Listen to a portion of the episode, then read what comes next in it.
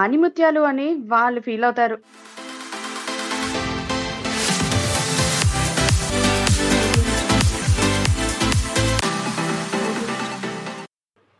ఏంట్రా మామా వీకెండ్ ఏం చేసావు? నిన్న ఒక పెళ్లి చూపులకి వెళ్ళా మామా, అమ్మాయి చాలా అందంగా ఉంది. అయితే మ్యారేజ్ ఫిక్సా? ఎప్పుడురా పెళ్ళి? నా మొహం, ఒక్క వైరల్ వీడియో కూడా నేను చేయలేదని అమ్మాయి నన్ను రిజెక్ట్ చేసింది మామా. ఆల్రెడీ ఆమె 4 వైరల్ వీడియోస్ చేసిందంట. అవునా? నాకు ఇంకో రకం షాక్ కొట్టిందిరా బాబు. మొన్న నేను కూడా ఒక అమ్మాయితో పెళ్లి చూపులకని వెళ్ళా. ఆ అమ్మాయి వాళ్ళ నాన్న నా వాట్సాప్ నెంబర్ తీసుకొని వేరే రూమ్ లో కూర్చోబెట్టారు. ఏంటి, ఇంటికి వెళ్తే వాట్సాప్ నెంబర్ తీసుకున్నారా? ఎందుకురా? ఆ అమ్మాయికి డే మొత్తం చాటింగ్ అలవాటు అయిందట్రా, మామూలుగా మాట్లాడదంట.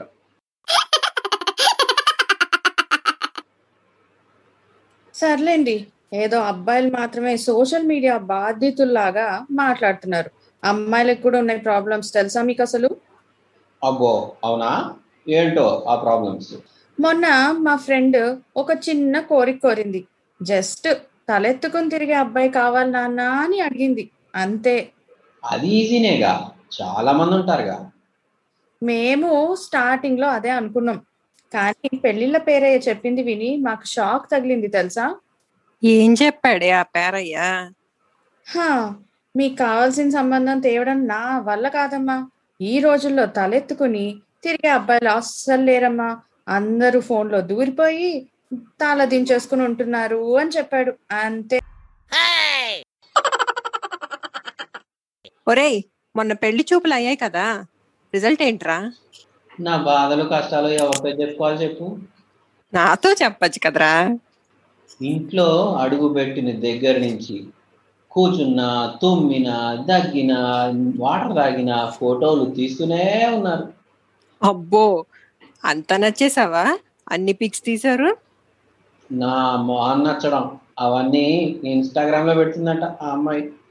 అరే, అమ్మాయి కదా నచ్చాల్సింది, ఇన్స్టాగ్రామ్ లో ఫోటోలు ఏంది మామా?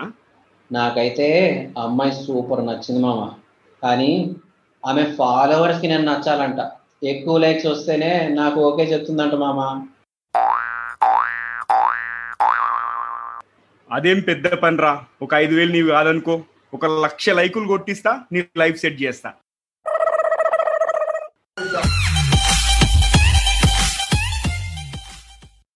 ఆనిముత్యాలు అని వాళ్ళు ఫీల్ అవుతారు, అంతే.